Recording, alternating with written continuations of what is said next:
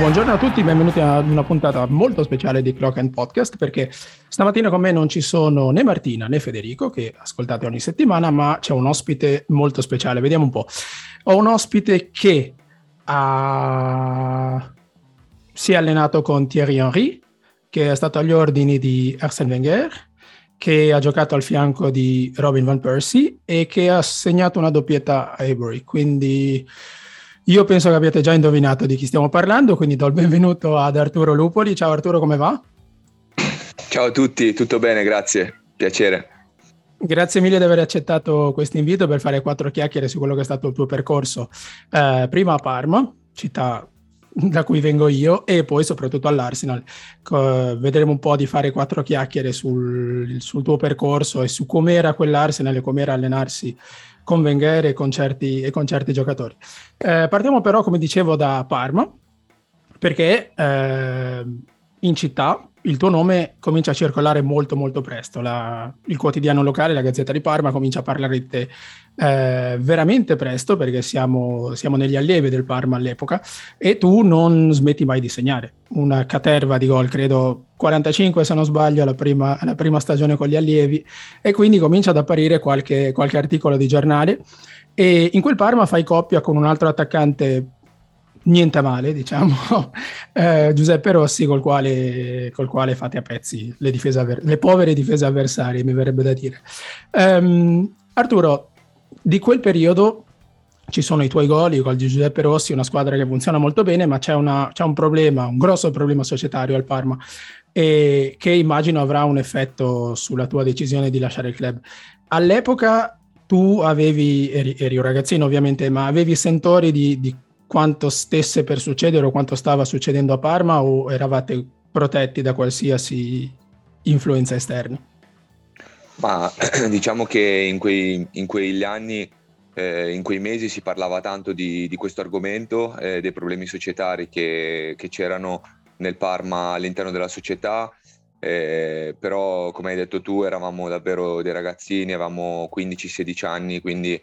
eh, la nostra giornata era concentrata completamente negli allenamenti, dalle partite che c'erano nel weekend e quell'anno era un anno dove le cose andavano veramente tutte bene per noi, vincevamo sempre, facevamo sempre gol, quindi si era creato qualcosa di magico con una squadra con dei giocatori che poi hanno fatto delle, delle ottime carriere, come ovviamente Giuseppe Rossi che eh, che ha fatto quello che ha fatto, poi c'era Daniele De Sena, Marco Rossi, Vincenzo Pepe, c'erano tanti ragazzi eh, che hanno fatto ottime carriere, diciamo che era un gruppo molto bello, molto, eh, ci trovavamo tutti, tutti, quanti bene, la stagione poi culminata con la vittoria dello scudetto a Pescara contro eh, la Juve di, di Giovinco, Lanzafame, Maniero, e, eccetera, e quindi eh, diciamo che i problemi fino al mese di aprile-maggio non, non erano venuti fuori. Poi una volta, finite, una volta finito l'anno, con, con, la vittoria dello scudetto, si iniziava a parlare tanto del, del, nostro futuro, delle offerte che arrivavano da squadre anche est- dell'estero e quindi eh, un po' lì abbiamo iniziato a capire che, che qualcosa non, non funzionava. Sì, una situazione che a Parma ricordano molto molto bene purtroppo. E quindi immagino che appunto come dicevi, finita la stagione, queste voci cominciano a intensificarsi e date le tue prestazioni, eh, immagino che il telefono suonasse abbastanza spesso. Eh, quindi eh, c'è l'Arsenal, ehm, c'erano anche altre squadre che avrebbero voluto volentieri la tua firma. Sì, all'epoca era, era l'Arsenal e il Tottenham, le due squadre diciamo che, che, che, che mi avevano richiesto e le offerte erano praticamente uguali e cambiava solo eh, appunto la, la, la parte della, del, del, nord di Londra eh, dove mm. andare. Diciamo che all'epoca l'Arsenal stava, stava per dominare, stava per stravincere il, la Premier League nel 2003-2004 eh, e quindi eh, la scelta fu, fu, abbastanza scontata, anche se eh, fino alla fine diciamo, c'era stata l'opzione anche di, del Tottenham, mi ricordo. Meno male che hai scelto la parte giusta di Londra. Fortuna. um, Arturo, puoi raccontarci un po' come, come, come funzionano queste cose, come, come, l'Arsenal ha preso contatti, come ti hanno convinto, al di là della qualità della rosa, della storia del club ovviamente, ma cosa, cosa ti ha convinto alla fine, cosa hanno, cosa hanno fatto per, per invogliarti? Ma diciamo che i primi contatti sono, ci sono stati durante eh, le partite degli ultimi due o tre mesi di, di stagione, eh, venivano a vedere sia me che Giuseppe,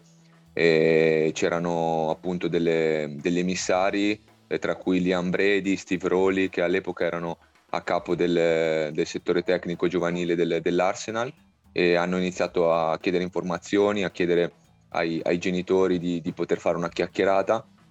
e poi prendevano i contatti dei, dei procuratori che, che, erano proprio all'inizio della, del, del, nostro percorso e, e, diciamo che da lì poi eh, ci sono state delle chiacchierate sempre più frequenti, hanno chiesto un incontro e mi ricordo poi che vennero a vedere eh, sia me che Giuseppe in Portogallo nell'Europeo Under 17 dove affrontammo proprio l'Inghilterra di, di Rooney, Milner e, e, queste, e questi ragazzi e, e, da lì poi da lì a breve ci fu, ci fu, l'offerta vera e propria che comunque prevedeva un contratto triennale ma soprattutto era la, la, loro, eh, la, loro, la loro, volontà era quella di, di, portar, di portarmi subito in ritiro con la prima squadra in Austria che iniziava a inizio luglio e, e quindi quando, quando mi, hanno, mi, hanno, detto questa cosa, insomma, la, la scelta è stata, è stata abbastanza, abbastanza facilitata. Immagino, raccontaci un po' come si vive una cosa del genere quando si hanno 16, quasi 17 anni, come, come è capitato a te, insomma, tutte queste attenzioni, una certa pressione, era più la voglia di, di, di, vivere il sogno, se vuoi, c'era qualche preoccupazione, come, come la vivevi da così giovane? Ma preoccupazioni ce n'erano poche, più che altro era la mia famiglia, i miei genitori erano, erano più preoccupati eh, per il distacco, per il fatto che eh, sarei dovuto andare o in una famiglia o in una casa per conto mio da dividere con, con un altro ragazzo e, e, diciamo che tutti questi, eh, questi punti di domanda erano un po' eh, il freno e, e, quelle cose che ti facevano pensare a, alla scelta da fare. Per il resto eh, io lo vedevo come una grande opportunità e fino, fino, al giorno in cui non sono andato lì le pressioni e diciamo la, la, un po' la, le paure che c'erano dietro questa, questa scelta non, non, le ho sentite. Una volta arrivato là, quando realizzi eh, quello che, che, stai per vivere, quello che è l'ambiente, quello che sono le aspettative di una, di una squadra così forte che ha appena vinto la Premier League e, e tu ti trovi catapultato da una, da una realtà comunque delle giovanili, del settore giovanile di, di, una, di, una, squadra italiana, sicuramente quando arrivi là realizzi che non, non sei più un ragazzo, ma sei, sei un uomo, devi, devi, devi confrontarti con, con, i giocatori della prima squadra e lì iniziano iniziano, inizia sicuramente la parte più bella, ma anche quella più, più difficile da, da, gestire poi a livello proprio emotivo.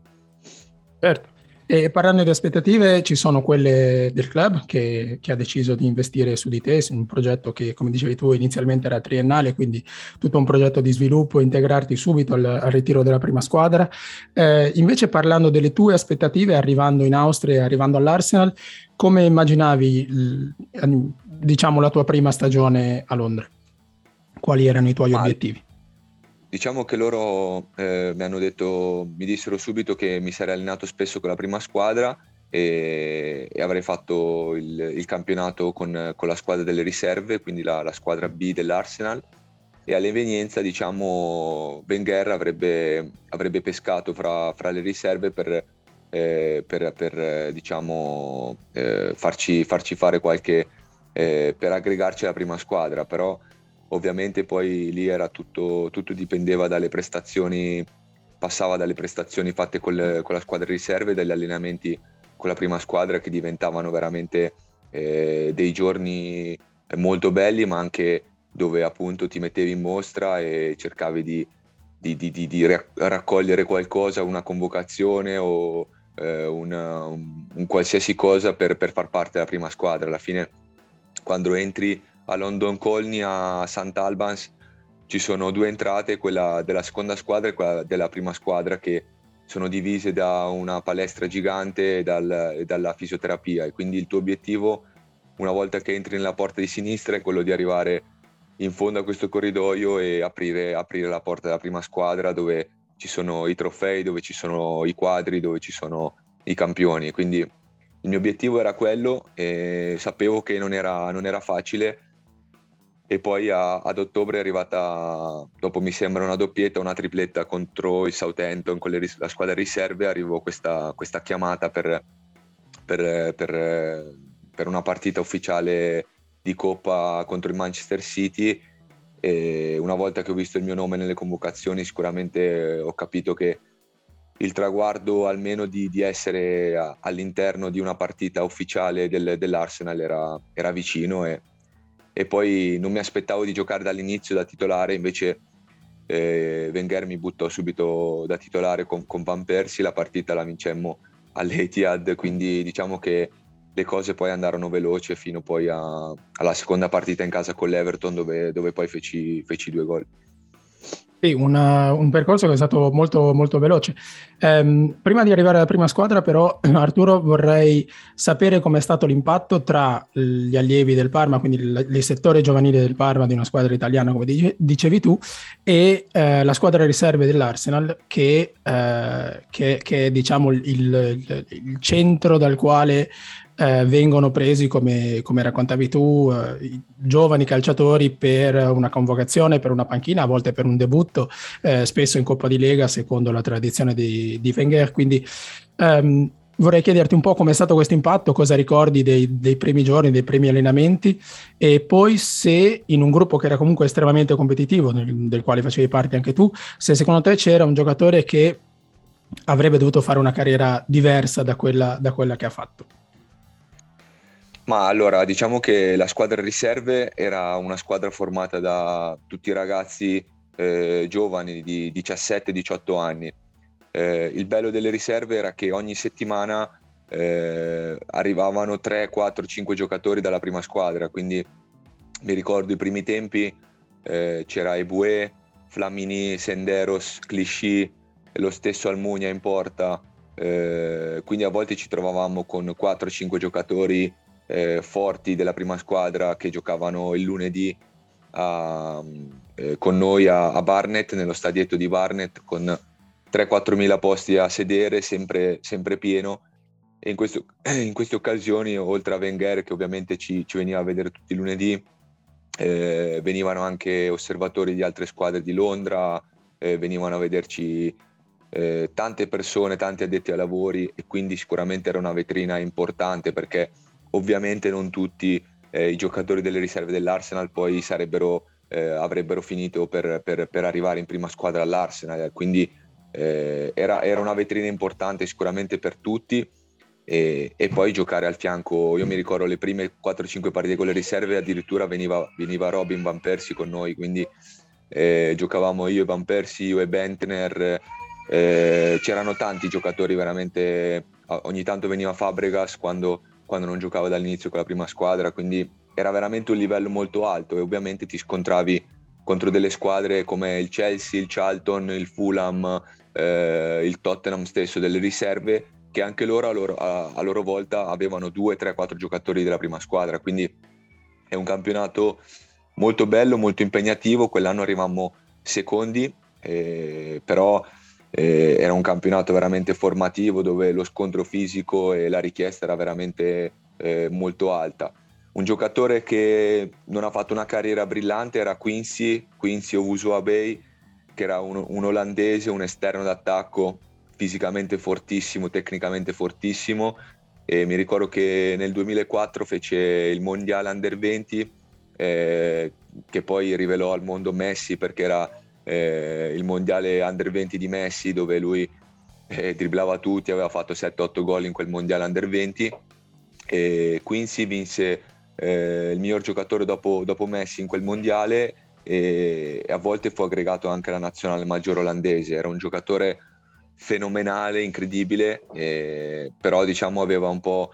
una testa all'epoca da, un po' da, da, da cattivo ragazzo, eh, non era molto, diciamo, eh,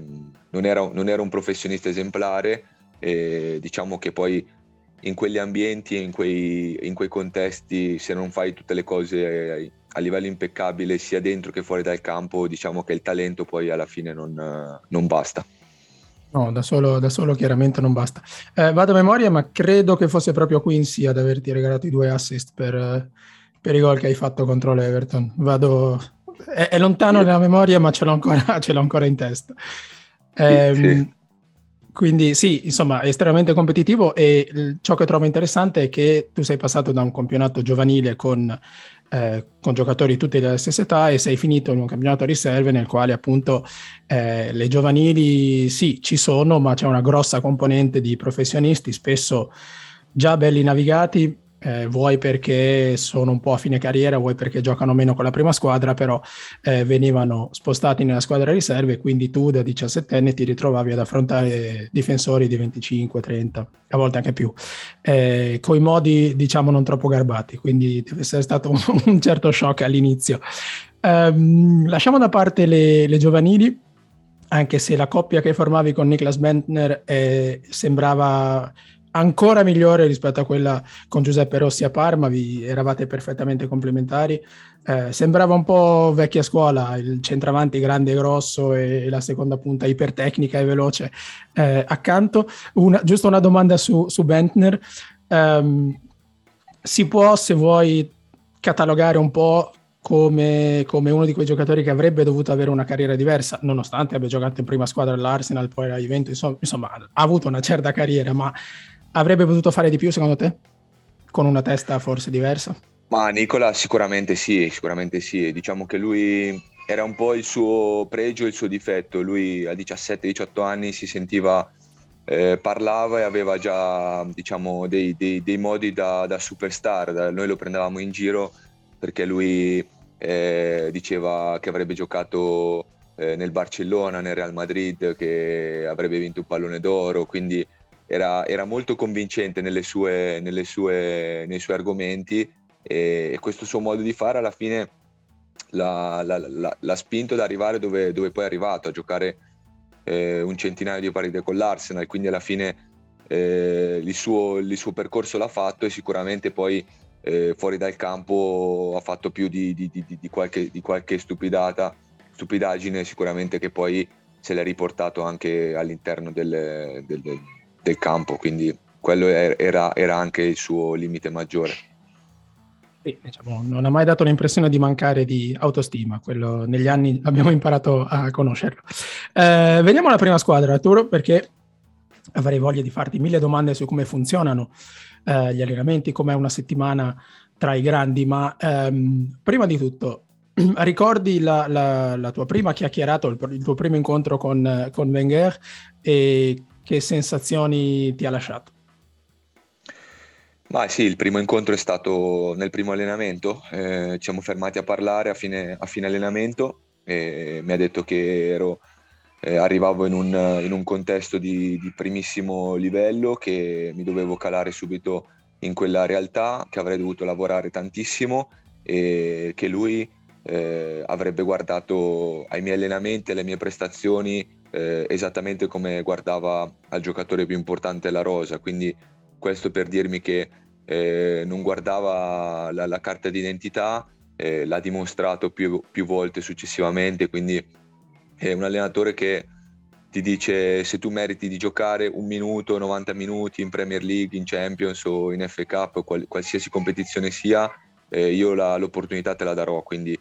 eh, allenatori così ce ne sono veramente pochi. Eh,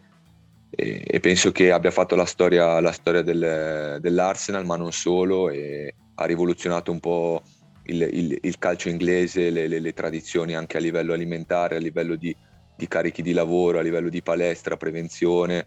ha portato una, una piscina all'interno del, del settore del, del, complesso sportivo che, ave, che, abbiamo, che avevamo a Sant'Albans, quindi ha un po' fatto tutto, eh, ha modificato tutto tutta la cultura che c'era all'interno del mondo Arsenal e l'ha fatto diventare poi il club che, che conosciamo negli ultimi 20, 25, 30 anni. Un visionario. Il suo percorso, la sua parabola purtroppo alla fine si è un po' agguastata e il rapporto con i tifosi si era, si era un po' degradato, il che è un peccato visto tutto quello che, quello che ha fatto. Penso meritasse un po' di riconoscenza in più da parte, da parte nostra. Um, Arturo, hai voglia di raccontarci un po' come funziona, come funzionava la, la tua, com'era la tua settimana, com'è una settimana tipo da, da calciatore dell'Arsenal? Ma diciamo che eh, la settimana tipo in Inghilterra in generale, ma sicuramente all'Arsenal dove in quegli anni giocavamo sempre, c'era sempre la Champions e l'FA Cup e la Carling Cup, quindi c'erano tre competizioni oltre al campionato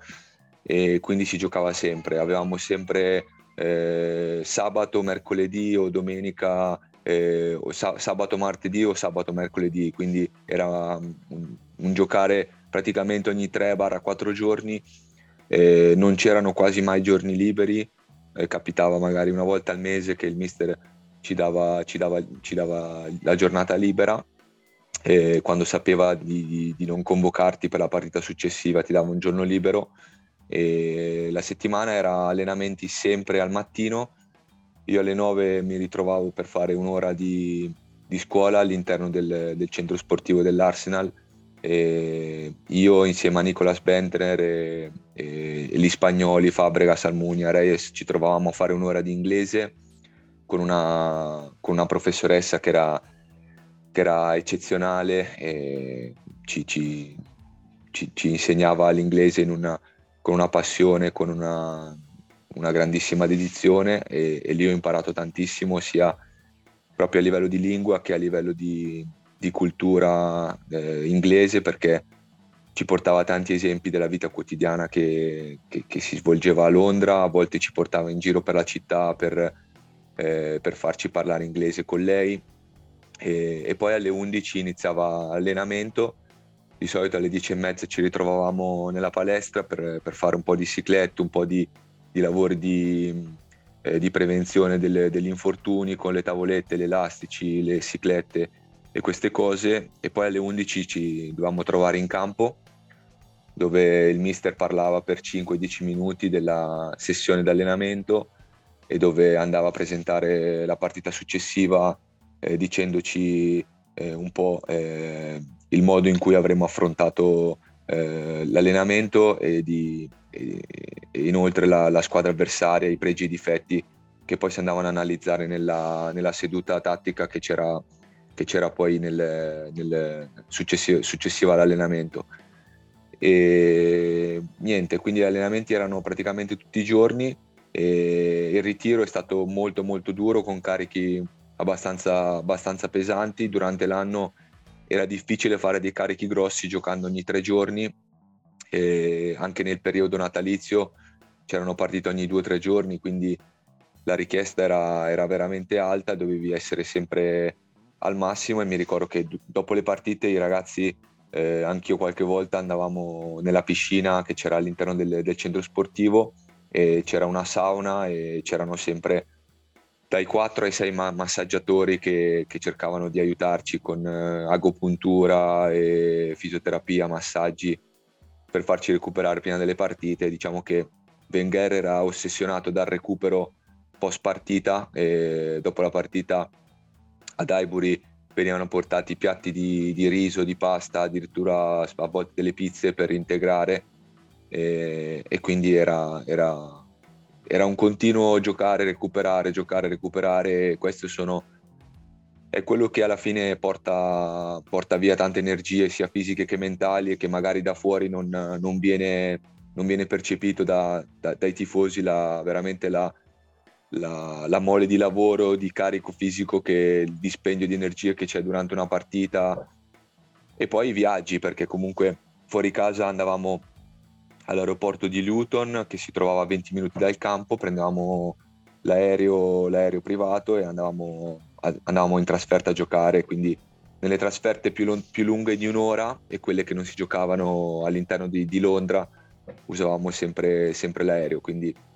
eravamo sempre in giro, sempre, sempre, con la valigia pronta e non c'erano gli iPad, non c'erano i, i telefoni che abbiamo oggi, quindi era, era tutto più eh, condiv- condividevamo sicuramente più, più, tempo insieme nel parlare e, e, niente, poi si giocava, a volte si giocava a carte, a volte si leggeva e questo era un po' il, il, il modo di, di trascorrere le giornate. No, grazie perché in, sola, in, un solo colpo hai sfatato 3-4 miti che mi stanno a cuore. Il primo sul, sull'analisi tattica, sì, spesso è stato, è stato, rimproverato a Wenger di giocare sempre nello stesso modo, di non analizzare abbastanza, di non essere al passo coi tempi. Tu ci stai raccontando che certe cose le faceva già ben prima che, uh, che l'analisi video e tattica diventasse di moda. Quindi questo è il primo. E secondo, il secondo mito, come dicevi tu, appunto il carico sia fisico che mentale che, che, che bisogna sopportare quando, quando, si arriva a certi livelli, perché ovviamente l'immagine da fuori del calciatore è, sono le due ore di allenamento al giorno e poi il resto della giornata è vacanza, quando in realtà ci stai dicendo che, che è ben più complesso di così e che anzi eh, il giorno di vacanza spesso è, è, un cattivo segno, perché se Wenger ti dava un giorno libero è che giorno, la partita successiva l'avresti saltata, quindi Insomma, non, le vacanze vanno bene fino a un certo, a un certo punto. Eh, Arturo, parlando di allenamenti, eh, sono, spesse, sono, spesso emerse storie da ex giocatori che fossero Lauren, Ashley Cole, eccetera. Eh, Freddy Ljungberg raccontavano spesso dell'intensità degli allenamenti della prima squadra. Eh, parlavano di entratacce, di, di colpi al limite, eccetera. Quindi di una squadra che si caricava mh, mm, o scaricava forse la tensione in questo modo. È, è vero? Hai anche tu questi ricordi di, di, sedute, di partitelle particolarmente dure? Sì, diciamo che nelle partitelle, non ci anno- negli allenamenti non ci si annoiava mai. E era un gruppo molto molto unito, ma, ma litigavano tutti i giorni. E diciamo che i ragazzi ci tenevano a vincere qualsiasi cosa eh, andasse, andassero a fare, quindi qualsiasi partitina, gara di tiri in porta, le punizioni a fine allenamento, mi ricordo tantissimi, eh, eh, tantissimi duelli da parte eh, tra, tra Pires e Ljungberg, tra Henry e, e, Robin Van Persie, tutti i giorni era, era, una sfida, era un cercare di migliorarsi, era un cercare di, di spingere l'altro a, al massimo livello, quindi tante volte si finiva poi nello spogliatoio per tra virgolette, per litigare su chi avesse vinto, su chi avesse eh, avuto un fallo in più, in meno fischiato dal, dal povero Patrais che era il secondo di, di Wenger che, che, finiva sempre in mezzo a queste contese, però era, era veramente bello perché vedevi dei campioni eh, che dopo un giorno o due andavano a giocare eh, in Premier o in Champions contro le squadre migliori del mondo ma non volevano perdere la partitina o il gioco eh, che veniva fatto nella rifinitura. Quindi eh, era una competizione continua e sicuramente le entrate dure non mancavano e poi in squadra avevamo Sol Campbell, avevamo Clichy, avevamo Boué, eh, in mezzo al campo c'era il primo anno Vieira e sicuramente erano giocatori che facevano della, della foga e della, e della forza e dell'intensità la loro, la loro arma migliore, quindi era, era sicuramente un, un, livello altissimo e, e, quando c'è un livello altissimo c'è sempre competizione e questo ti spinge alla fine ad ottenere i risultati che ha avuto l'Arsenal in quegli anni. E tornando a Wenger, sì, eh, sicuramente aveva un'idea tattica ben precisa, lui aveva trovato il 4-4-2 con i due esterni, Ljungberg e Pires, che erano il fulcro del, del suo gioco, in mezzo al campo eh, con Vierà, Edu Gilberto Silva e Fabregas l'anno dopo ha trovato eh, la quadra e davanti aveva, aveva, i campioni che gli facevano vincere le partite, c'era Henry, c'era Bergkamp, Dennis,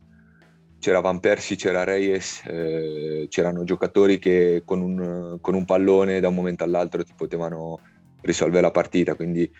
penso che sì, forse abbia fatto spesso quella, quel modulo, quel sistema, però alla fine era un sistema vincente con gli interpreti giusti, quindi era, era ideale per, quella, per, quel tipo di squadra, per quei giocatori che aveva.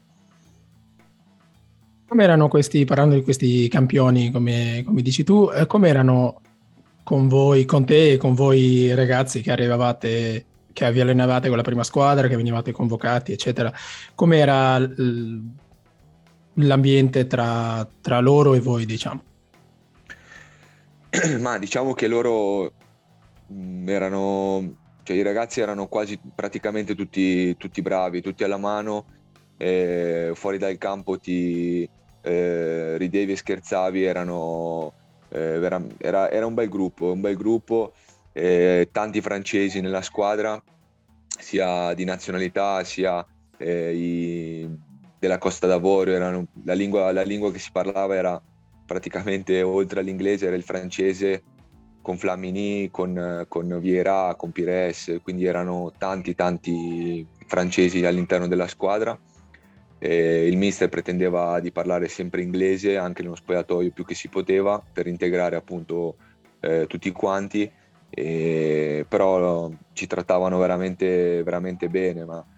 eh, soprattutto mi ricordo Henry e Vieira che erano un po' i, i, i principali eh, i, i, due, i, due, ragazzi più, più, autoritari all'interno dello spogliatoio erano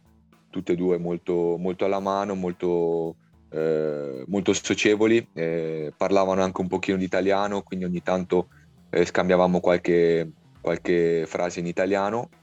però poi quando si entrava in campo esigevano tutti tanto, non accettavano appunto l'errore, non accettavano eh, che non si rincorresse dopo una palla persa.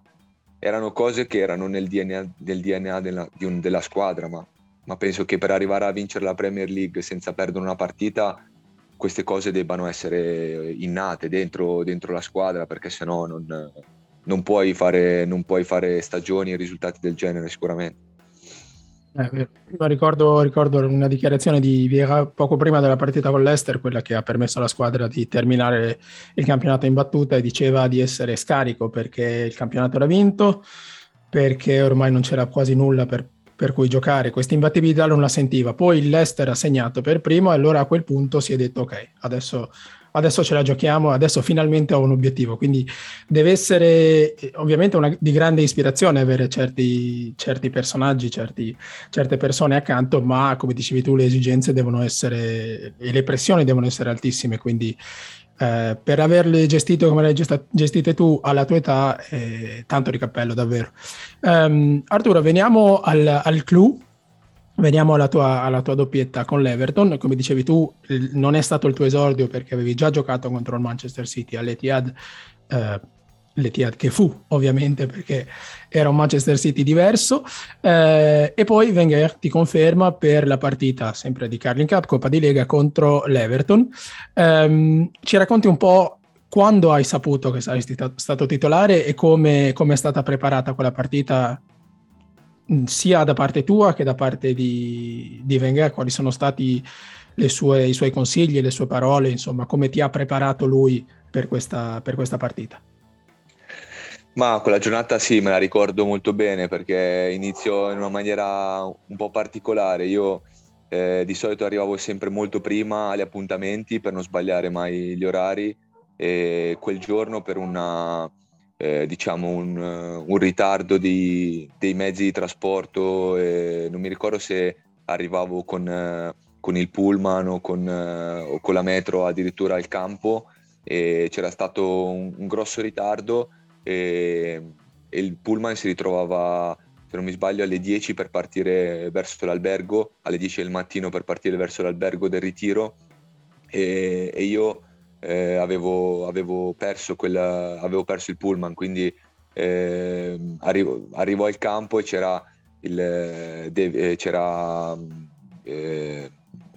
il, il, capo del settore giovanile, Liam Brady, che era, era, molto arrabbiato con me dicendo che non potevo presentarmi in ritardo per una, una convocazione alla prima squadra. E mi ricordo che quella fu la prima e l'ultima volta che arrivai in ritardo in qualsiasi convocazione e lui mi accompagnò con la sua macchina alla, all'albergo del ritiro, quindi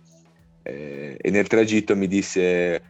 ricordati stasera quando, quando farai gol, ricordati che ti ho accompagnato io in macchina, quindi questo è stato l'inizio, l'inizio della giornata. E quando sono arrivato in albergo mi ricordo la faccia scura di Wenger vedendomi e che sicuramente non, non, non, non l'ha preso bene quel ritardo, quella, eh, quella, quella mancata quel mancato orario e sono andato a scusarmi, a dirgli che eh, c'era stato un problema e lui eh, mi aveva detto che non c'erano, non c'erano problemi di, di star tranquillo, di andare a mangiare con i ragazzi e poi di andarsi a riposare. per quanto riguarda la partita della sera, poi di della formazione non mi parlò, non mi parlò singolarmente, ma parlò alla squadra, disse di, di giocare il nostro calcio, di giocare eh, come sapevamo, chiedeva ai due o tre giovani all'interno della squadra di giocare in maniera semplice, di non inventarci eh, nulla di particolare perché le giocate semplici all'interno di un contesto forte che già eh, sa cosa, cosa, fare durante una partita sono quelle alla fine che risultano eh, sempre le migliori. Quindi eh, non gli piaceva tanto i giocatori che prendeva palla, si giravano e volevano dribblare due o tre giocatori, era, eh, preferiva l'attaccante o il tre quarti o, o l'esterno che, eh, che puntava, eh, però al tempo stesso quando aveva la, la palla di schiena di, di, di, di scaricarla e di, di ributtarsi nello spazio perché avevamo i giocatori con la qualità che ci potevano mettere in porta. Quindi queste erano le indicazioni. E, e poi mi ricordo l'arrivo, l'arrivo ad Highbury, le maglie, le maglie appese, il riscaldamento, Highbury era già, era già quasi pieno e, poi della partita ricordo pochissimo perché poi sono quelle cose che ti, ti, ti, tornano in mente dei flash ma non ti ricordi precisamente tutti gli attimi della partita. Ricordo il grande frastuono dello stadio ai gol, ricordo le esultanze, ma i momenti dove di alcune azioni, proprio i momenti dei gol, eh, sì me li ricordo ma non in maniera, in maniera precisa, sono più le emozioni che, che proprio i ricordi di, della memoria di quei momenti, però sicuramente è stata una partita perfetta e, e fare, fare, due gol in uno stadio del genere tutto pieno sicuramente sapevo di aver fatto qualcosa di, di, di, di bellissimo, di importante, che me lo sarei eh, sicuramente portato avanti per, per tutta la vita. Insomma. Certo, anche perché non erano due gol qualsiasi, è capitato l'Arsenal eh, in Carling Cup ha spesso, spesso schierato una formazione molto giovane, soprattutto in casa contro avversari eh, di, di, leghe inferiori, anche se non era il caso per, il, per la tua doppietta. Eh, però la tua doppietta, ricordiamo, ha permesso di rimontare il vantaggio iniziale dell'Everton e sostanzialmente di qualificarci per il turno successivo. Quindi non era esattamente la doppietta del giovane attaccante in una partita di Coppa di Lega di quelle che l'Arsenal aveva l'abitudine di vincere 4, 5, 6 a 0. Quindi una, una doppietta pesante. Eh, c'è una cosa che secondo me ricordi, e mi direi se mi sbaglio, è che eh, segni una doppietta e poi a, un minuto prima del novantesimo si alza la lavagnetta luminosa, appare il tuo numero, quindi a un minuto dalla fine con la squadra che vince hai appena segnato due gol, ti avvii verso, eh, verso la panchina per, per, una sostituzione. A quel punto Highbury, secondo me, uh, fa un, un, suono, un frastuono che, che ricordi. Sbaglio? Questa standing ovation ce l'hai ancora in testa? Sì, sì, sì, sì, me la ricordo bene, sicuramente ero, ero quasi incredulo, diciamo che eh, giocare ad Highbury per la prima volta, segnare, vedere la squadra vincere, uscire dal campo tra gli applausi e, e, diciamo, e, e i cori sicuramente è stato, è stato qualcosa di, di incredibile. E quella partita erano venuti anche i miei genitori a vederla insieme, insieme al procuratore, penso che che non si poteva chiedere di più, insomma, ero veramente felicissimo, è stata un'emozione unica e, e, e sol- sono emozioni che, che, il calcio, che solo il calcio per chi lo ama può, può, diciamo, può provare, può provare cose, cose così belle. E, ehm, credo siano impossibili da descrivere per te e impossibili da capire per noi. Eh, mi piacerebbe una volta, fosse possibile, per far capire quanto sia diverso giocare a certi livelli e guardare una partita che un calciatore possa, potesse avere una GoPro o qualcosa, perché se si potesse capire da parte nostra la velocità alla quale voi giocate, gli spazi che ci sono e il tempo che vi resta sul pallone, probabilmente noi tutti capiremmo un po' meglio eh, un po' meglio certe dinamiche, ma vedremo, chissà, con la, con la realtà virtuale magari. Eh, Arturo, siamo quasi in chiusura. Eh, ti capita ancora di, di, guardare qualche partita dell'Arsenal, di seguire, di seguire la squadra, i risultati, eccetera? Ma il risultato sempre quando gioca l'Arsenal eh, è, è, è una delle, delle, cose che faccio in, eh, proprio di abitudine, ma proprio per, per l'affetto e per la riconoscenza che ho verso, verso quei colori, verso quella, quella squadra. Ho ancora dei tifosi che, che, mi scrivono, sono andato a Londra due anni fa a vedere una partita, mi hanno, eh, mi hanno accolto tutti ancora con affetto, sono andato nello store e, e hanno fatto fare il giro di, de, dell'Emirates ai miei figli eh, gratuitamente con, con, delle persone che, eh, che, si ricordavano ancora di me, quindi è una squadra che ho nel cuore e sono quelle cose che sicuramente ti, ti, ti porti poi con, con grande affetto come, come, è successo poi a Derby County dove l'anno successivo abbiamo vinto il campionato, sono quelle, quelle, quelle stagioni e quelle emozioni che, che, ti porti con te e, e l'affetto che poi rimane per quella squadra è qualcosa di, di unico perché eh, l'Arsenal ovviamente ha avuto tanti giocatori, tanti campioni, quindi io sono stato sicuramente eh, non, non tra, i, tra, i, grandi del, della storia dell'Arsenal, ma sicuramente un, un, un, giocatore che è stato di passaggio, però eh, sono quelle emozioni che ti porti dentro di, di, di aver fatto parte di, di, una storia così grande che poi ti, ti portano a, a, seguirla per sempre, no? E quindi le due squadre che, che, che, mi sono rimaste sono l'Arsenal e il Derby County, quindi vado sempre a vedere il risultato. E purtroppo negli ultimi anni l'Arsenal non, non sta facendo benissimo, quest'anno si è, si è, ripresa, sta giocando un calcio migliore, lo stesso Derby County è in una condizione eh, economica non, non, positiva e quindi sono quelle cose che, che fanno sempre dispiacere, ma, ma sono sicuro che, che, si riprenderanno perché sono squadre di, di grande tradizione e supereranno questi momenti. Certo. Eh, ancora una volta rompiamo qualche, qualche mito. Il calciatore viene visto come un freddo professionista che cambia club perché il suo lavoro come, come, noi cambiamo lavoro e cambiamo datore di lavoro. In realtà c'è tutta una componente sentimentale che comunque non è, non è secondaria. Eh, Arturo, grazie mille per questa, per questa, bella chiacchierata, grazie di aver aperto qualche, qualche scorcio di com'era la vita eh, all'Arsenal di com'è la vita di, di un ragazzo di, di, 16-17 anni che viene catapultato in una, realtà, in una realtà così grande. E grazie mille quindi perché non è, non, è non è tutti i giorni che noi possiamo sapere un po' qualcosa di quel che succede all'interno da una prospettiva diversa. Quindi, quindi grazie mille. Eh, siamo, siamo ai saluti. Eh, quindi alla prossima Arturo. Buona fortuna eh, per tutto e a voi che ci state ascoltando, appuntamento come sempre eh, settimanale con Martina e Federico per parlare de, di, di, calcio giocato, di, di, come sta andando questa stagione e di una rincorsa alla Champions League che pareva improbabile. Quindi un saluto a tutti voi e soprattutto un saluto a te Arturo e ancora grazie mille. Grazie a tutti voi e arrivederci alla prossima. Ciao. Arsenal don't recover in this last 10 minutes. It's hard to see them qualifying through the league. but it's handed by And it's Thierry Henry. And Henry is magnificent! It's absolutely magnificent!